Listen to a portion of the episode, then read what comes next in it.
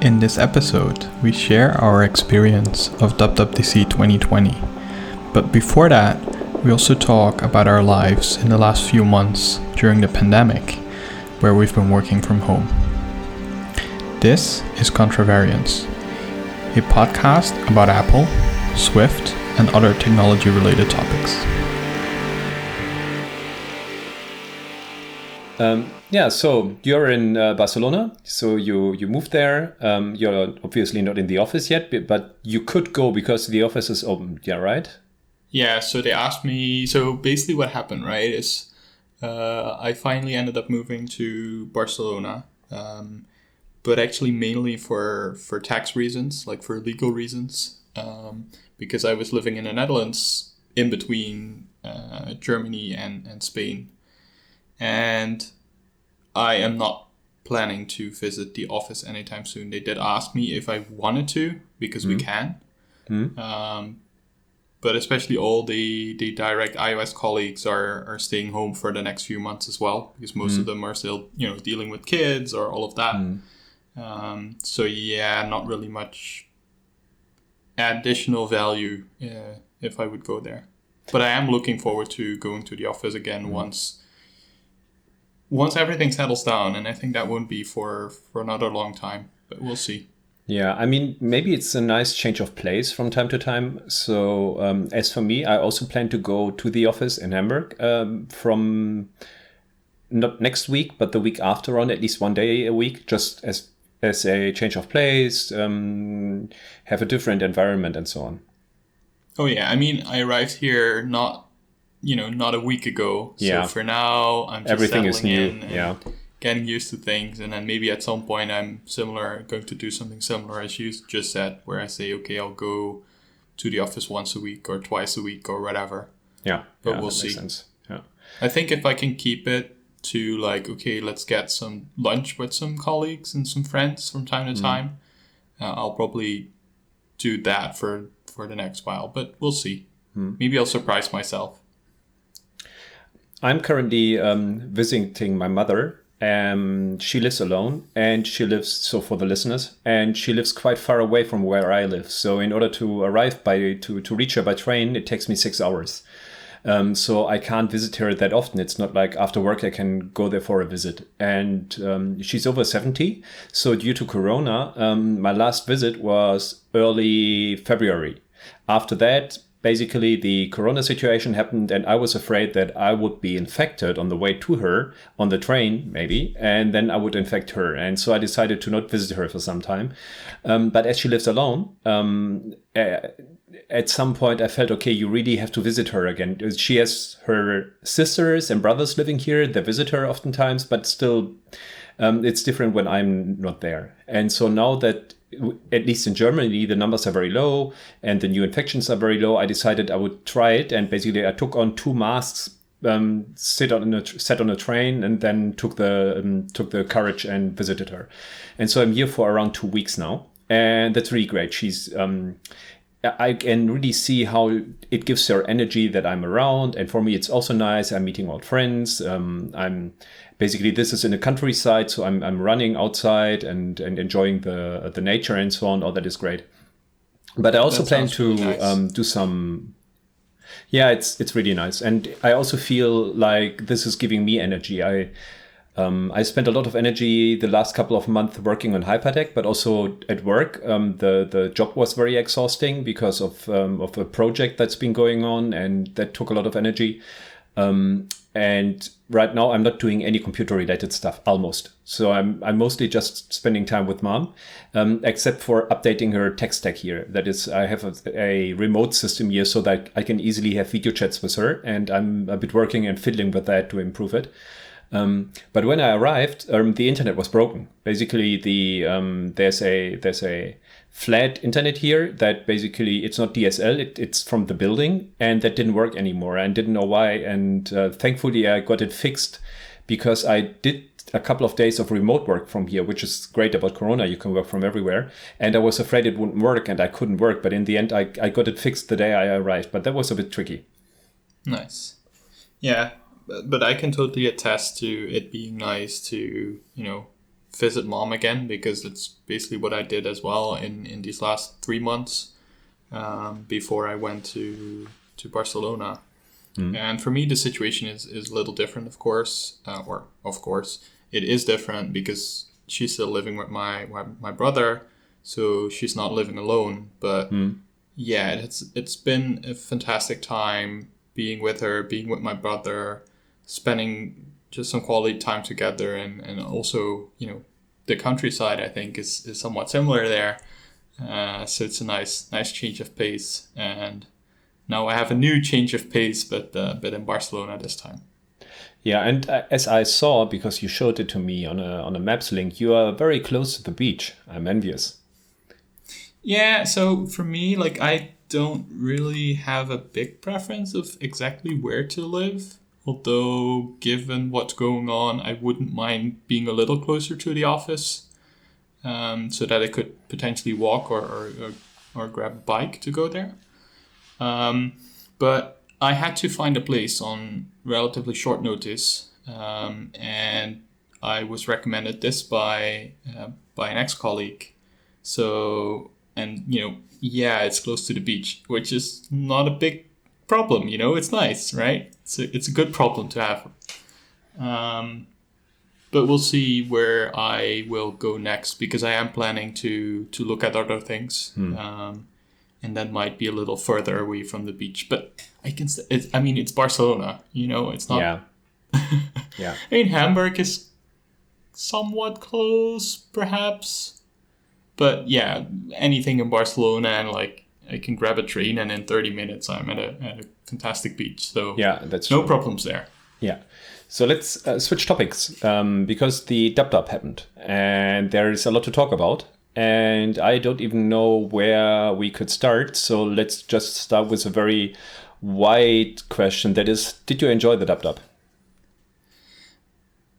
Hmm. It's a difficult question to answer actually because I would say yes, um, but I also haven't really looked into too much other than the keynote and the State of the Union um, because WWDC took place in the week before I would move. So, you know, there were some other things that were on my mind. Um, Nevertheless, I think from what I've seen, people getting together digitally, uh, people discussing things, um, and this whole new format, specifically with the shorter videos, uh, I think worked out really well. And I think while being in in Dub- like at WWDC is fantastic, it's a fantastic experience, and once or if we go back to that again, uh, I would still highly recommend it to anyone but it's not super necessary either. And I think they did a great job at making it feel like a WWDC, even though we weren't there. I I do agree with everything you said. Um, for me, also, I mean, you were busy with moving, but we had um, at work a very busy week because OKRs were planned and a lot of other things. So I didn't get much time to look into this. And um, I feel that was for me a bit the biggest drawback. And if the conference is going to be held the same way next year, which we don't know yet, then I would probably do something like um, take time off or discuss with the company that um, watching DubDub videos, um, let's say in the afternoon, is um, is considered as working time because if you send somebody to San Francisco, that's a lot more expensive, um, and they're also not working there; they're ingesting information. And I feel doing that doing that from home doesn't really isn't really a difference. So I, I think there ought to be time for that so that people can can follow this properly. And um, but but that's a different topic. However, for me, so I I had I had trouble keeping up. There was just so much that happened. There were so many videos, and I didn't have time in the evening, so I only watched a couple of videos. Most of my news I actually got from Twitter, from cool things people posted with uh, small with screenshots and short gifs that basically explained new things, and that was how I got most of my information because the week was very difficult for me and busy, and there was so much to watch. Yeah. But also Twitter was tricky for me, right? Because the, the videos were still posted like late in the evening for us, or at least in the evening. So I didn't have time or I didn't spend the time watching those. So I would wake up and I would open Twitter and I would have like 500 messages or 500 mm. tweets. I was not going to read those. Like, mm.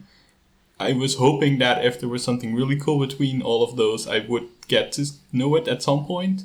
But yeah, I couldn't spend the energy to to watch all of that. So yeah, um, I'm yeah, I'm still keeping up. I have a list of downloaded videos that I'm still watching, and there's a lot of fantastic stuff. The additions to Swift UI are really, really cool, really cool. Um, also, that they are expanding UIKit um, and adding cool stuff like the the additions they did to, to UI collection view are great. And one of my favorites is now if you're deciding whether you want to use UI collection view or UI table view, there's a smart message from Apple that says if you want to use UI table view, please consider UI collection view instead, which is basically a soft deprecation telling users don't touch this, use UI collection view. I love that because that moves the friction away for people deciding what to use. Don't use UI table view. Done. I'm still a little conflicted there because I love UI table view and I think the API is a lot more friendly than UI collection view, but that might just me be me being or me having more experience with the UI table view APIs. Um, but yeah, I, I definitely have things to catch up on like that. Mm. Uh, and I'm looking forward to it. But I know from myself, from basically all the years of WWDC, uh, except the one that I was able to, to attend in person, I find it really difficult to keep up to date with things if I am not there. Like mm. putting in energy to watch those videos, like like that to me takes a lot more energy than actually like attending a talk or attending a workshop like at a conference. Um, and it's just also a very different experience. But yeah, that's that's tricky for me. Yeah, I feel the difference is that you are trying to do it on your own time and not at, at your work time. If you had the whole week free, I think it would be much easier to do that. Um, but then a bit is also that you're never going into a talk alone, right? You're always running around in packs at DubDub.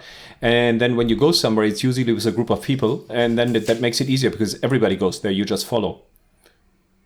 At least that's yeah, how true. I experienced it. True. But I think taking some time off or spending some time at work watching videos, that could work. But still, it's weird. Like, I don't know, just watching videos like separately from doing anything else. I don't know, it doesn't work too well for me.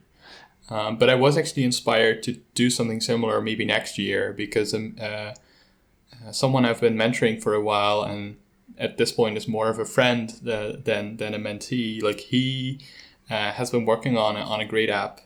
Um, uh, but he's in the pharmaceutical industry, so he's actually not an iOS developer. So this is his spare time thing, mm-hmm. and he just took two straight weeks off for the week of Dub Dub and also the the week after.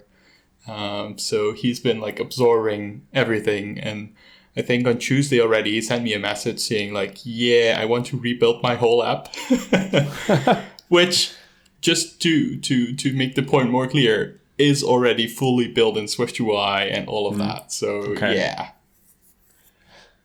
Yeah, that's that's certainly one thing that comes out of DubDub. There are a lot of things also for me in Hyperdeck where I feel like, okay, I should really rebuild this now with with the stuff where I have terrible hacks around something that is now working properly. Um, but uh, doing that just um, adds an enormous additional amount of work into an already rather big project and moves everything far into the future. Um, it's always tricky to consider if you want to support something that is working fine just to use the new APIs right away, or if you rather want to wait a bit longer until there are more things that would merit a rewrite, more features, yeah, for example. interesting because it's I, I feel that making those kind of trade-offs is like a big part of our job, like our daily job but it is complete like it's completely non-trivial and it's very difficult I mean, it happens every DubDub, right? Um, usually, you also can't use the new things, but you can use at available, and then you can at least for people using iOS 14, let's say, you can you can use the new technologies. But then you have many people do that, but then you have two code paths. You have doubled the code basically. So if you want to add an additional feature, you have to do it in the old implementation and in the new implementation. Or you or you say basically the new features are only for the people that use iOS, iOS 14, but that's confusing for the user. and so it's all very tricky. But waiting too long um, only adds tech debt, and then you gain that, and that's also tricky. It's there's so many things to consider. Oh yeah. Um, well, I think quote unquote luckily, like many of the things Apple announces only work for newer versions, right? So last year. Mm-hmm. I remember having a great time adopting uh, dark mode and, and shipping that on day one. And that was, you know, we didn't have to care about informing, well, to a certain extent we did, but like iOS 12 just didn't support it, right? Like that mm-hmm. was clear. Mm-hmm. Um, so we didn't have to have two code paths or mm-hmm. we didn't choose to re-implement or implement a dark mode in, in iOS 12. Uh, and I think this year is similar with things like WidgetKit and, and, and things like that. Uh, but yeah, that's definitely also part of, of some of the new things that are being announced. Yeah. And actually, today I recorded a video for Swift Island, uh, which I'm pretty sure you will see something of rather soon.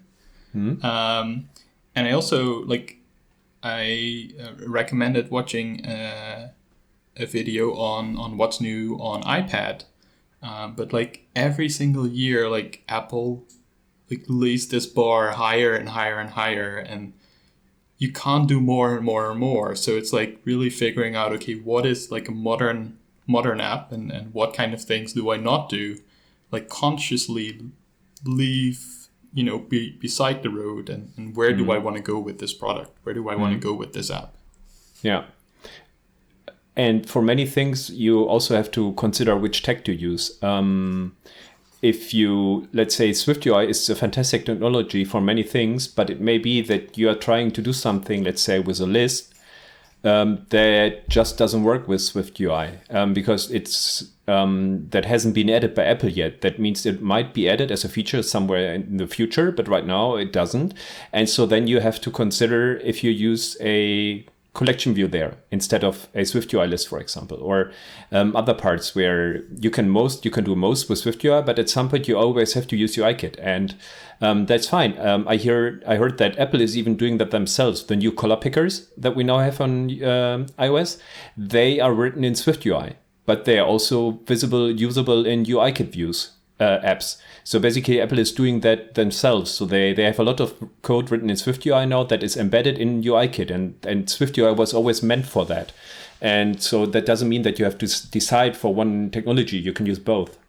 Yeah, and I think that's another one of those those trade offs, right? And to me, it feels rather similar to Objective C and Swift, which is you know also built in a way where they are interoperable and especially at the beginning, we're we were also going to still use more Objective C because some things are just not available in Swift, and this is now happening with with a UI framework.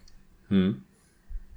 Um, do you have a favorite feature, a favorite announcement from this DubDub? Ooh, I wouldn't know actually. Probably, but I wouldn't know. I think there are some fantastic new uh, things in accessibility. Um, and I think while for developers it's you know rather a rather small set of additions, um, there's this new feature where you can actually triple tap on the hardware on the back of your hardware. I, I'm not sure if it only works for iPhone or also for iPad, but but at least for iPhone. Uh, and then you can like set up a shortcut for that. So you know triple tapping the back of your phone, you can take a screenshot or you can run a whole shortcut and do anything you like, uh, which I think is, is fantastic. Uh, as well as these sound recognitions, where uh, with uh, machine learning and where all of that kind of uh, things, uh, Apple has built something where if you are hard of hearing or or just you know imagine we're we're recording this podcast. I have my, my headphones on. Um, and you can just set up like, okay, let me know when the bell rings, or let me know when uh, there's water running, or let me know when the cat meows. Um, and I love these kind of accessibility features because they blur this line between accessibility as as something that only you know people that are not able-bodied or have have some issues with with motor or whatever use, but it's it's available for anyone and it makes everyone's life life easier. Hmm. I think um, my favorite announcement, which surprised me the most, was um, the new Big Sur. That is how different macOS looks now. And I've, I've installed it right away on my machine, um, on my primary, so I'm a bit uh, fearless, Oh, no. fearless there. Um, but also, I didn't read the the side note that if you do that, you can't. I did it on a secondary partition, but I didn't read the notification that when you do that, you can't update your secondary partition anymore. Uh, but it's fine. I I'm just running it now, and I don't have any problems. I love it. It's uh, it's a bit slower right now than um, Catalina was, um, but that's understandable. It's an early beta, so I suppose there's still a lot of debug code in there that probably slows everything down. Um, but you can clearly tell it's not as zippy as uh, Catalina was, um, the the final version I had. Um, however, what I what I like about this um, is that to me it it makes it clear what the path is for the iPad and the Mac. Um, because beforehand you had the iPad and you had the Mac, and they would always question what will happen to the Mac. Was was Apple investing time into the iPad? And now that macOS basically looks like a pro version of iPad OS, um, I feel that Apple clearly has laid out where they are going. So the, the idea I had is basically when you buy the cheapest iPad, not the iPad Pro, but the 300 bucks one, when you buy that, you get an iPad and you can do a lot of stuff on there. Um, but if you want to do more, if you want to do have more features on this iPad, than you buy an iPad Pro. So it's still iPad OS, but it's iP- it's iP- iPad OS that does more. And then you can do a lot of stuff in there. Uh, but then maybe you want to do even more. And then you can buy a Mac. That's basically, it looks like iPad OS, but it does more. And then, um, apart- and then from there you can go another step, and you go to the MacBook Pro, for example, which is still iPad OS, but it does more. And uh, the it, Oh, it wait. looks the same, it feel, feels the same. So it, it's called macOS, right? But it looks like iPadOS. It's it's so similar right now that for you have to understand it from the perspective of a user that is um, oblivious to all the the Apple details that we know about. He walks into an Apple store, he doesn't know anything about it, and he buys an iPad, and then at some point he realizes, okay, I, I need to do to use uh, to do complex film editing or 3D rendering, and there's no software for that on the iPad. And so he um, he decides to buy a MacBook. He can do that now, but still the operating system looks like the iPad OS he started with, just with more features. So do we call it iPadOS Pro or iPadOS Plus? So I think they will stay with macOS, obviously. um, but I think the idea is that it's basically you. It's it's one level more proness um, that you get there. Um, and if that is indeed the case, and this is obviously, obviously just a theory I have, then the new Macs could indeed come with touchscreens because it would be weir- weird if you go if you go this line where with each level you get more pro features that some features fall by the wayside. That wouldn't work right? So it would be weird that the ipad os has touch and then you go to the even more pro version of ipad os which is macOS um, but suddenly use you use the touch feature and so by by that reasoning it, i feel that maybe the new mac the arm mac that comes out might actually have touch. Um, and the, the biggest argument against that is that a lot of apps are not optimized for touch. Like when you when you install any app it's not made for suddenly being touched but i thought about that and i wondered actually they are optimized for the touch bar.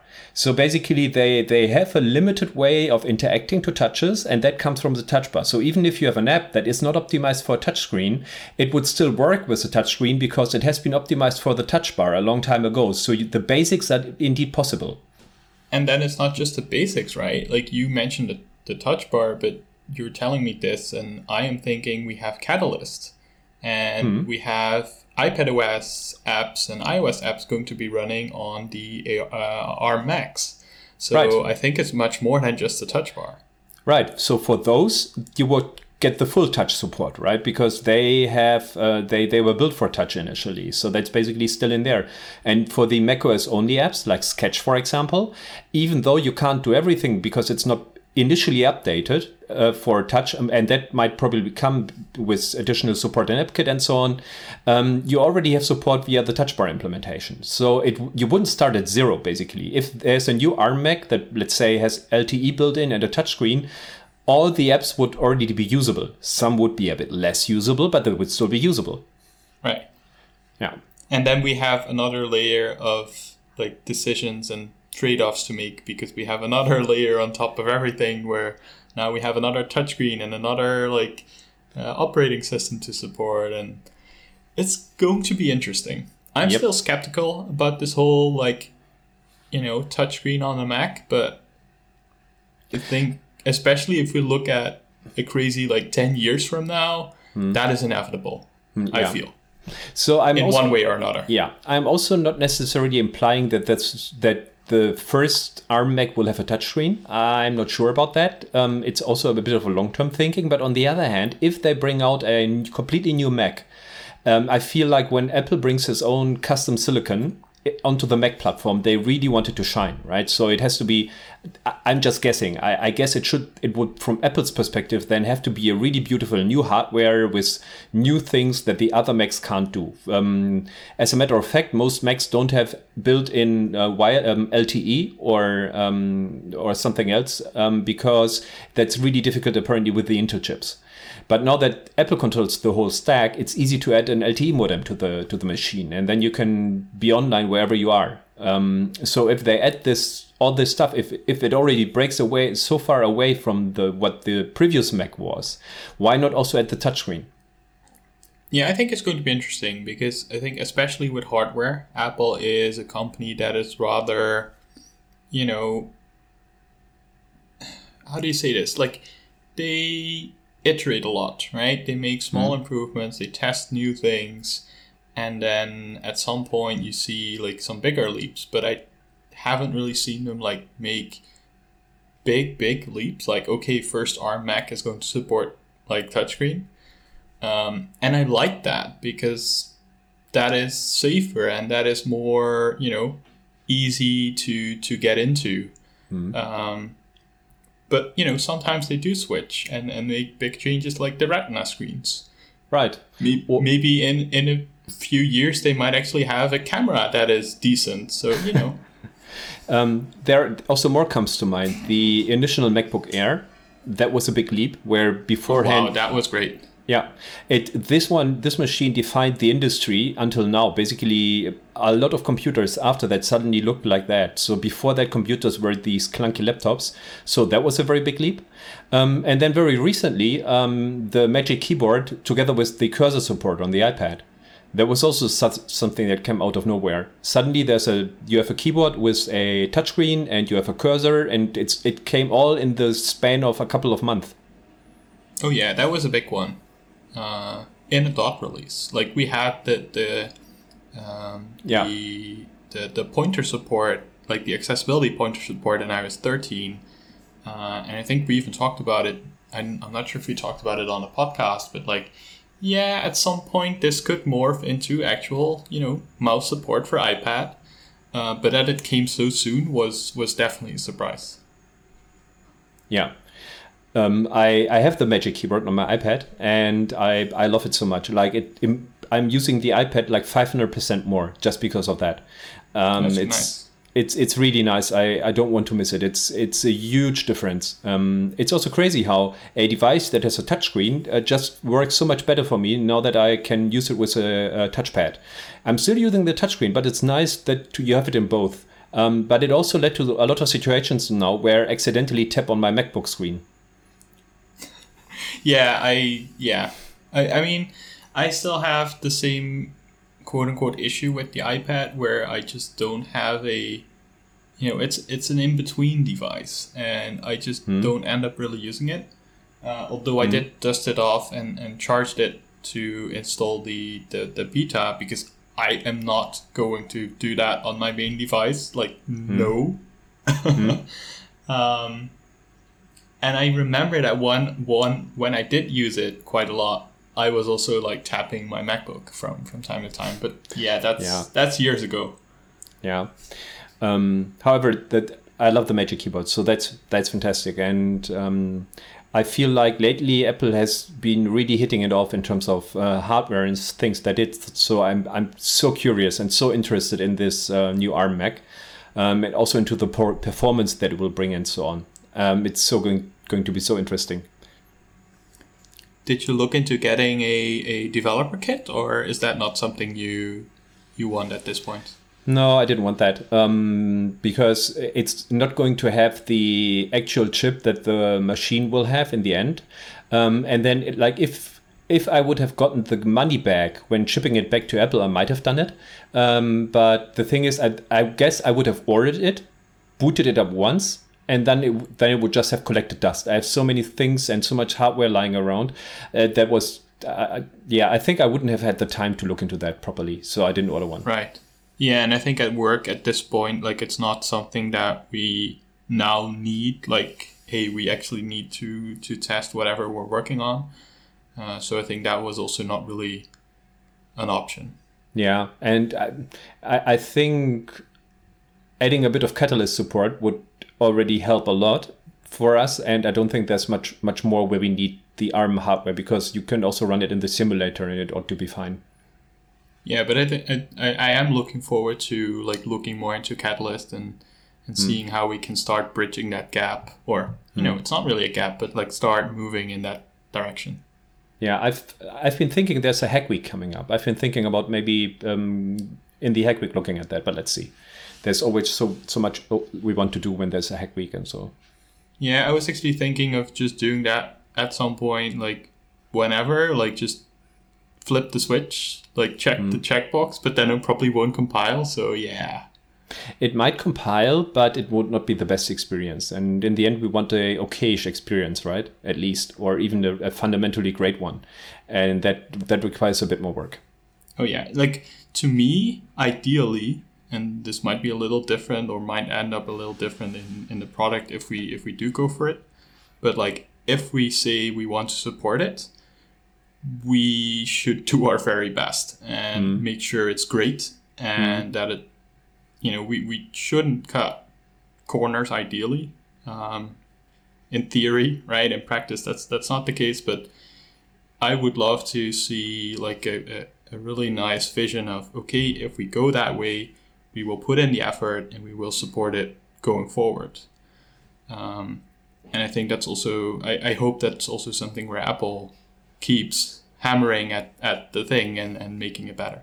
Yeah, um, let's let go back to DubDub for a brief moment. I have another. You mentioned it earlier, and that is what what do you think will DubDub be next year? Because the one thing that um, I realized about this um, this year's conference was that it was probably the most inclusive DubDub they ever had.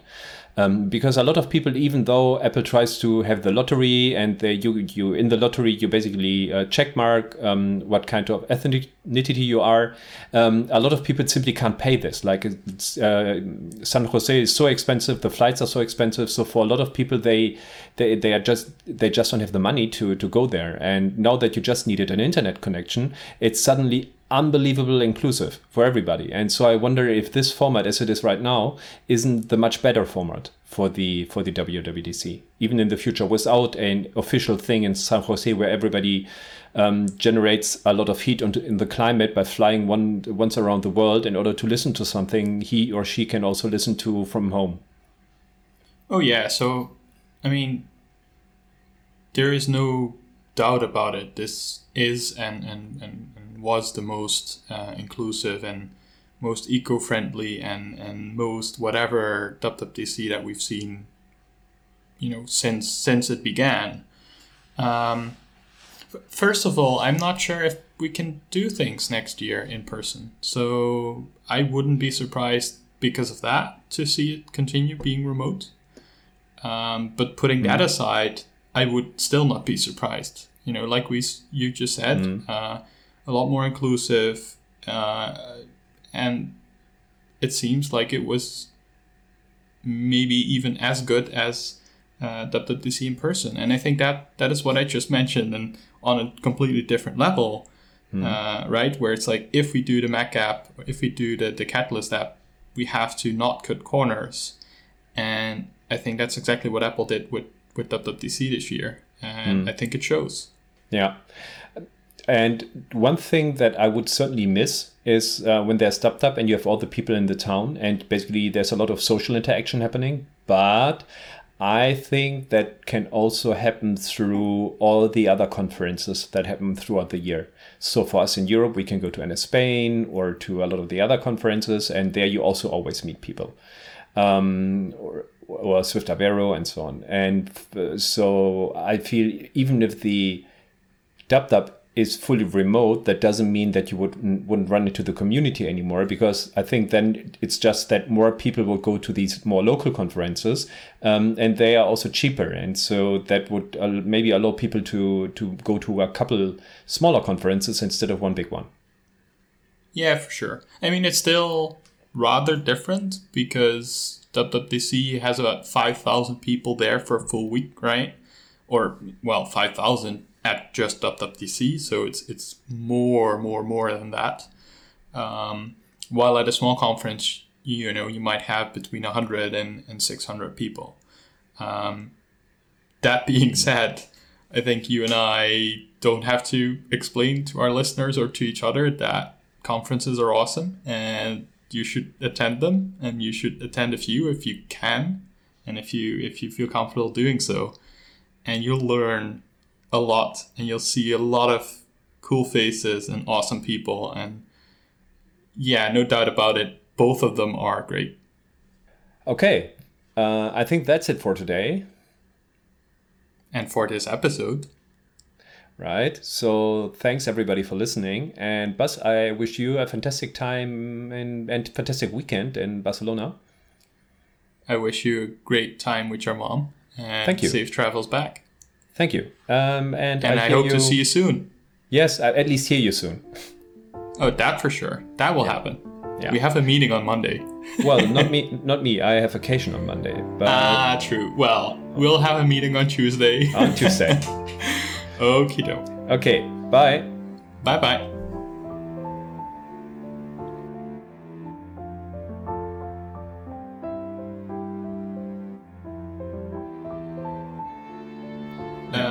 They weren't part of the, the the apartment. I got them from Kate. Ah, right. I remember. Right. I saw that. Uh, very nice. And so what Very happened kind of was sh- she sent me flowers on Monday, like basically when I landed on Monday in Barcelona. She insisted to send me her like send her my address. Um, and then if I did the first message, I said like sure, and then she was like, "Where's the address?" uh, and then on like Tuesdays was like, "Yeah, the flowers were supposed to be there yesterday." I'm like, "I arrived yesterday. How?" Um, and then apparently they still didn't arrive on Wednesday, so she ordered another bunch, and then I got both of those on Wednesday. And then she told me like, yeah, if they hadn't arrived on Wednesday, I would have just sent you one every single day until something arrived. but yeah, I've been been rather spoiled this week. I feel. That's nice. So I, and I arrived on on Monday, Hmm. uh, and then I went out for drinks and dinner with Richard after he was finished working. And then on Thursday I went for tacos with Berta. So yeah, it's been it's been good. That's nice. How was your uh, travel? In the end, it was pretty much just like normal, just wearing a mask. Well, normal I say, but I think there were like seven flights in one day from Eindhoven, Hmm. which is like nothing, right? That's very And- little. Yeah. and then I ended up taking a taxi from the airport in Barcelona to, to the place. Hmm. Uh, and what I understood from the taxi driver is that there were only 25 planes coming into Barcelona a day, which is also Very little. absolutely very little. Yeah. Because he said normally we have around 500 a day, so yeah, it's very hard for us at the moment, which I can imagine. Yeah. I did I tell you that um, Heike and I we um, ordered a flight to um, we, we bought tickets for a flight to Tenerife in November, and um, the flights were cancelled afterwards. So Right. it was already hard enough to find a flight there, and then it was cancelled, and then we thought, you know what? What we can do is instead of doing a direct flight from Hamburg, which is really difficult because there are very few flights from Hamburg, uh, why don't we go to one of the big places like Amsterdam or um, Frankfurt and fly from there? But even doing that was really difficult to find an alternative flight. Everything was basically taking 16 hours. And so right now we don't know what to do, but it's currently the flight situation is tricky, and I mean it's understandable, um, but it's, it, makes, it makes planning very hard. Yeah, you went to Tenerife last year as well, right? Mm-hmm. Right, and we really enjoyed it. Really enjoyed it, and yeah, the looks like is- it then, right? Yeah, yeah. So the the upside is that um, it's it's not a long flight, so it's four to five hours, I think, and I think five hours. So it's not like flying to Thailand, um, but you still have good weather and you have European amenities everywhere. The hotel was really good, so it was just a nice place that's not far away where you have great weather, and that that that in November, and that was very very attractive. And so this year, because it's difficult to find a good place with great weather that's not far away in November. Barcelona. No, it's cold in November. Well, I mean, I-. I- I, I was here in December 2018. It was Mm-hmm. not cold. Yeah, but um, uh, we are talking 30 degrees, and you don't have that. You have around 20-ish if you are lucky, 15 to 20-ish, which is okay. Um, but like walking around in in shorts um, in end of November is tricky to find, and um, Fair point.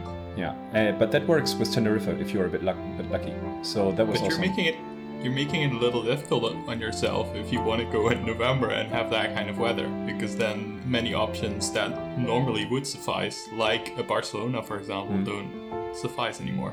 Of course, um, the idea is that it's it's um, really nice. Basically, the summer is also great in in Germany because it's also usually warm. Uh, the weather is good, but from mm, August, October on, that's where the weather gets worse. And end of November, doing one trip and into the sun for two weeks really helps um, go through the upcoming two to three months of darkness.